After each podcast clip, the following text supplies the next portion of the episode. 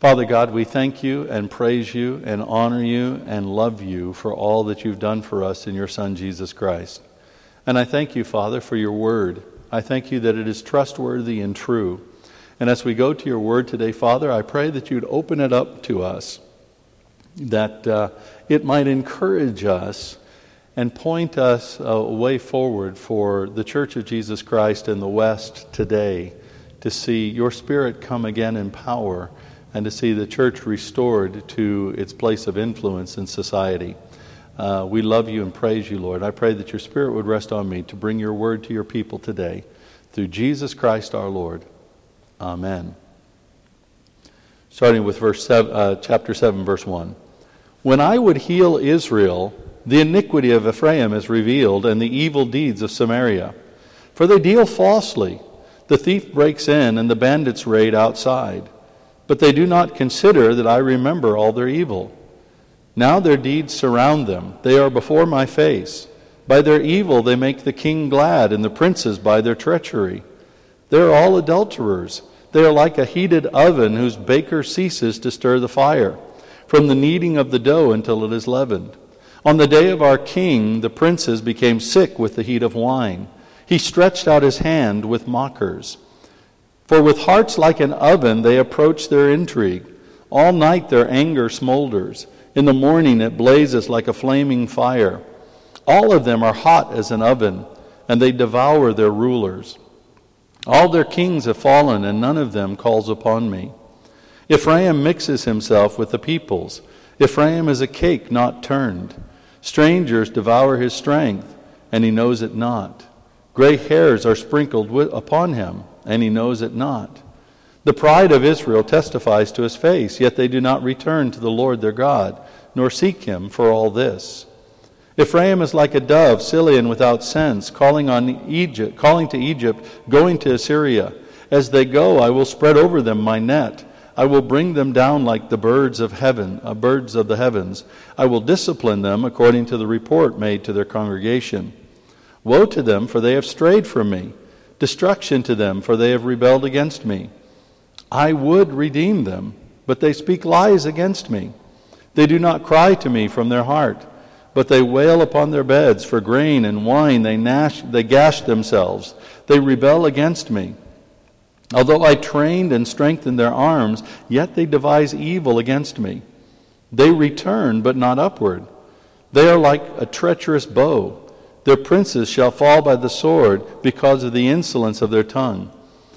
This shall be their, their derision in the land of Egypt. Set the trumpet to your lips. One like a vulture is over the house of the Lord, because they have transgressed my covenant and rebelled against my law.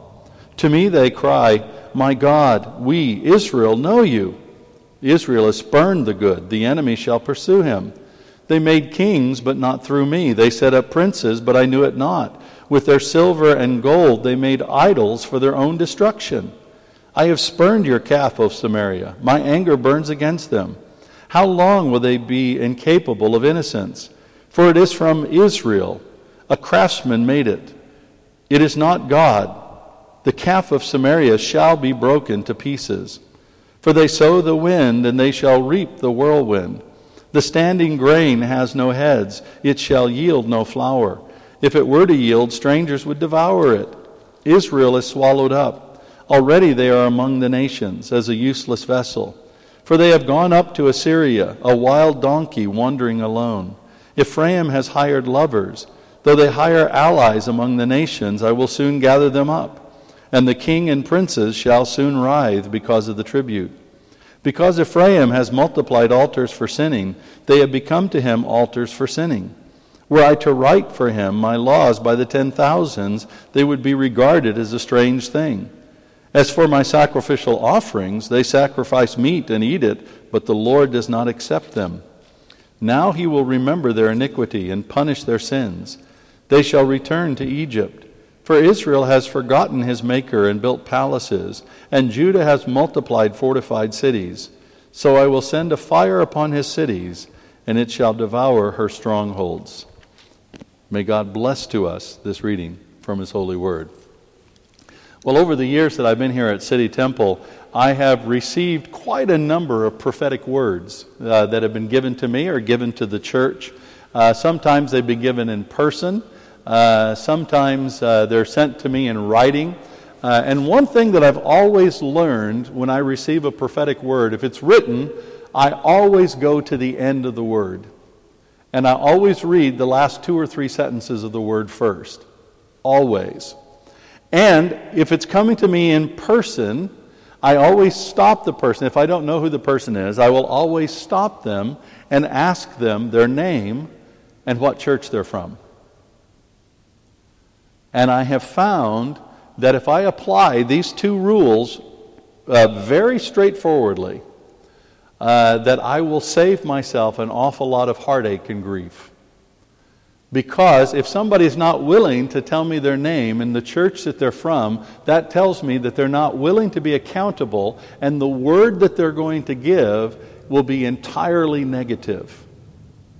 And if I go to the end of the written prophetic word and it's not clearly signed and indicated as who it's from, and those last couple of sentences do not set forth a sense of hope and promise then I know it's not God. And I've seen this time after time after time after time uh, when people give me prophetic words.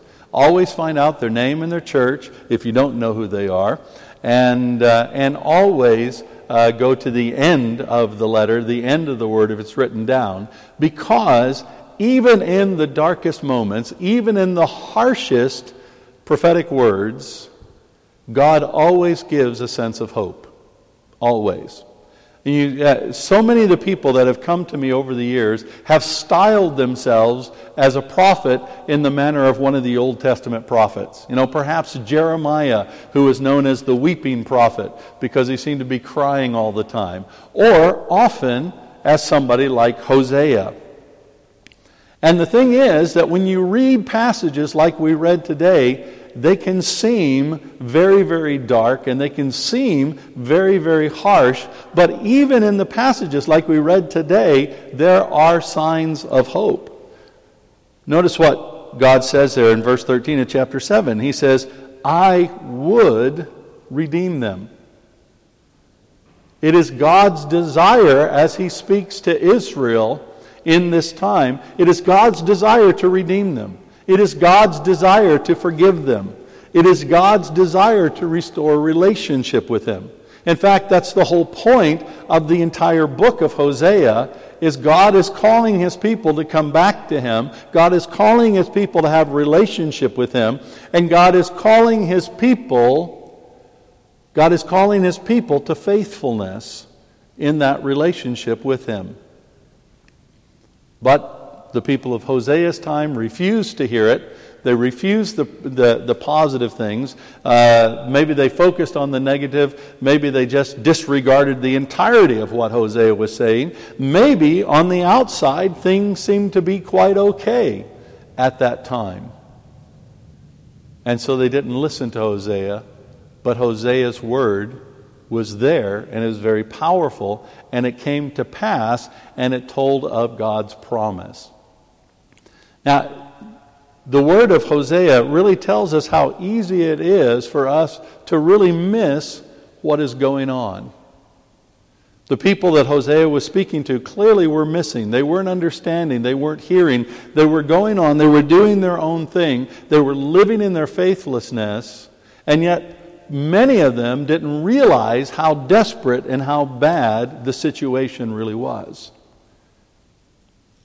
But God was revealing to them the, the dire straits they were in, as well as how to get out of that into a renewed relationship with Him and a restoration of all the covenant promises.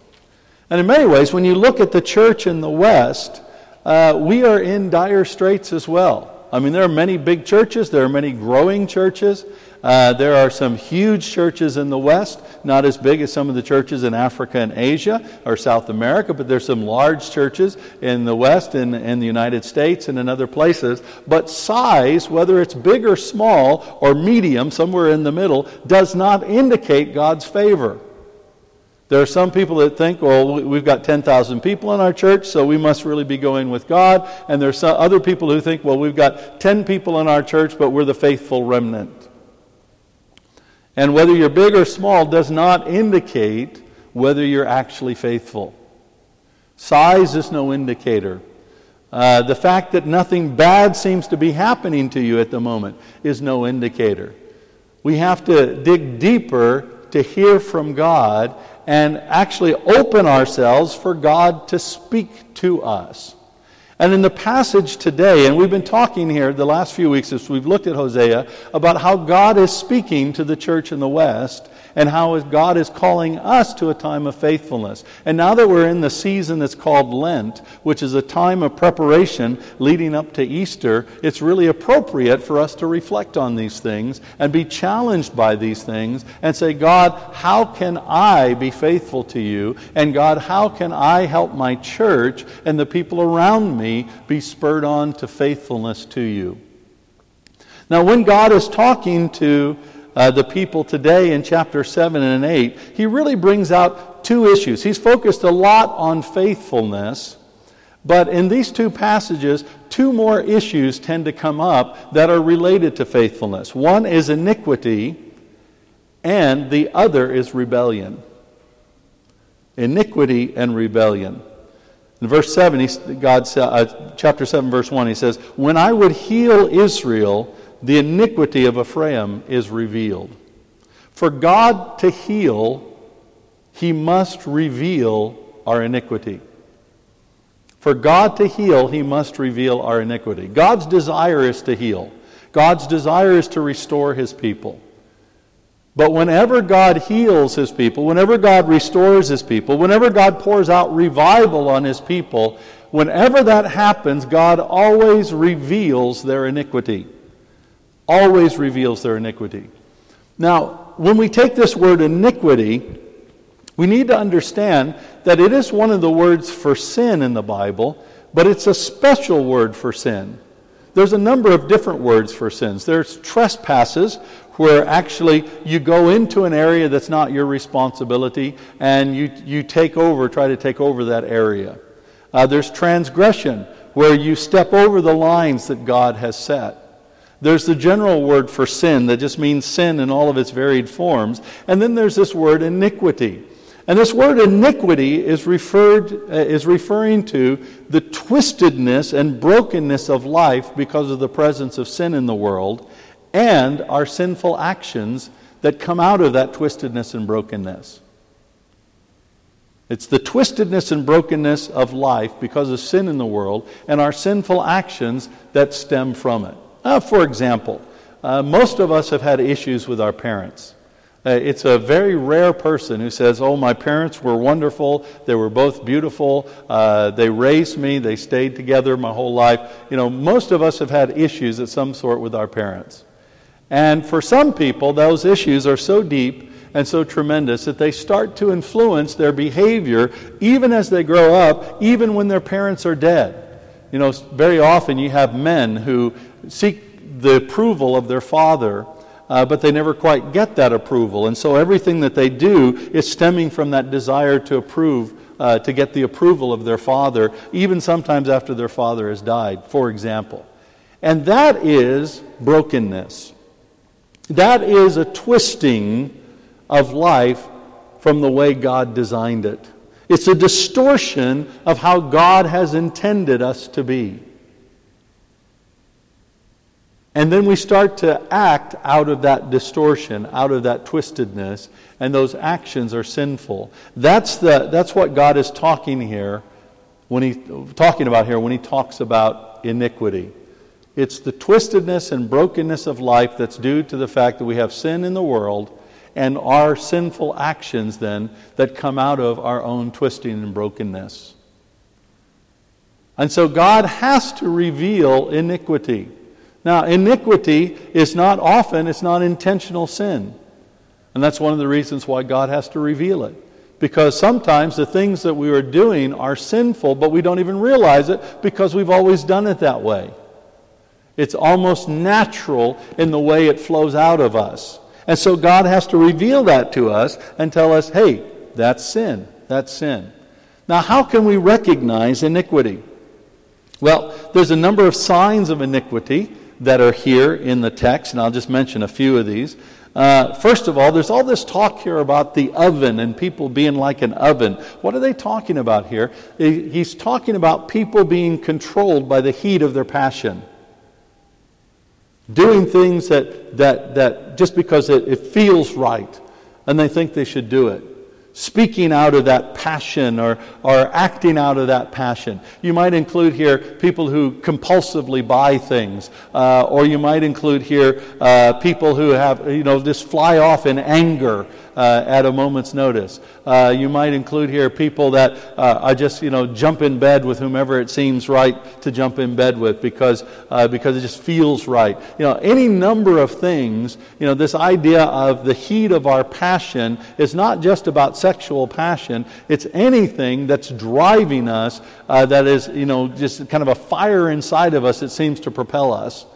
We need to be wary of that because we can be controlled by that. It's not saying that that's wrong to be fired up about something, but we can get so fired up about things that we're acting out of that, not out of the Word of God, not out of our spirit, not out of self control. And in their hot passion, another sign of iniquity is that people devour their rulers. Verse, uh, verse 7 here. People devour their rulers. And we see this a lot uh, both in the church and in the government. How often people are re- ready in a, in a, moment's notice to criticize the rulers and, and, and gossip behind their back and tear them down. Uh, this is what Paul was talking about in, uh, uh in Galatians chapter 5 when he says, you know, watch out if you bite and devour uh, one another, you will destroy one another. And so it's this idea of just criticizing and tearing down and, and undermining those who are in leadership. Another indicator is that you, you just don't have the, your, your strength. You don't have strength and vitality. Strangers are sucking you dry, and you don't even realize it. You start to lose your energy. You lose your enthusiasm. You lose your focus. That can be a sign of iniquity. Uh, oftentimes, uh, a faux repentance can be a sign of iniquity. You know, look what God says here. He says that they return, but they don't return upward. In other words, they return, but they're not returning to God. People are saying, oh, okay, I don't want to do that. And, and they change their mind, but they're not really starting to do it God's way. So it's like they're constantly changing their mind. They're constantly turning away from one thing and turning to another thing, but they fail to return to God. And all of these and many other things in this passage are signs, are indicators that iniquity is present, and God needs to reveal that to us. And the key thing is to say, okay, God, show me my iniquity. Show me those parts of my life that are twisted and broken. And then there's a second issue that he picks up in this passage, and that's the issue of rebellion. You see this in verse 13 of chapter 7 or, or verse 1 of chapter 8. And rebellion is an active or a passive resistance to God. It's where sometimes we know what we should do, but we don't really want to do it. Uh, we, we kind of put God in a box or set God in a corner, and we try to live li- our lives our own ways. You know, and there's a number of signs of rebellion. You got people vying for leadership and people choosing leaders, but they're not asking God about the right person to choose. I've seen this in so many churches where the church chooses their elders almost as, as through politics rather than saying, okay, who is the, the person that God has appointed to this role in the life of our church? People will start to create then idols, things that they try to find their significant security or acceptance from, or their identity from. But these idols ultimately will be for their own destruction. And another sign of rebellion is that people are, are literally sowing the wind. Now, this is an interesting metaphor. The idea of sowing the wind, the wind is not something that you can control. The wind is not something in and of itself that produces any kind of fruitfulness. You know, so if you sow the wind, it's like sowing something that's empty, sowing something that's fruitless, sowing something that can never bear anything. But they sow the wind, which is harmless, fruitless, empty, and they reap the whirlwind, that which can bring destruction and devastation. And when people are, are just going after one thing after another after another, and it bears no fruit, bears no results, bears no, uh, no glory to God, then ultimately you can say, okay, are they walking in rebellion? And these two things, rebellion prevents God from healing. People living in rebellion will never be healed by God. God will say, No, I won't do it. And iniquity must be exposed for God to heal. But the point of the text is that God desires to heal. And the good news for us as the body of Christ is that God has made a way through his Son, Jesus Christ.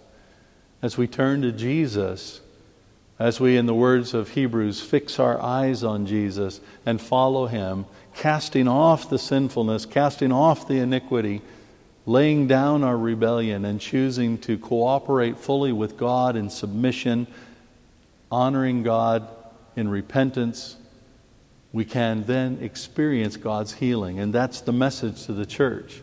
And I think the message to this church in this season is that God wants to heal and God is going to heal. And the day is coming when God will pour out His Spirit in a great healing in the body of Christ.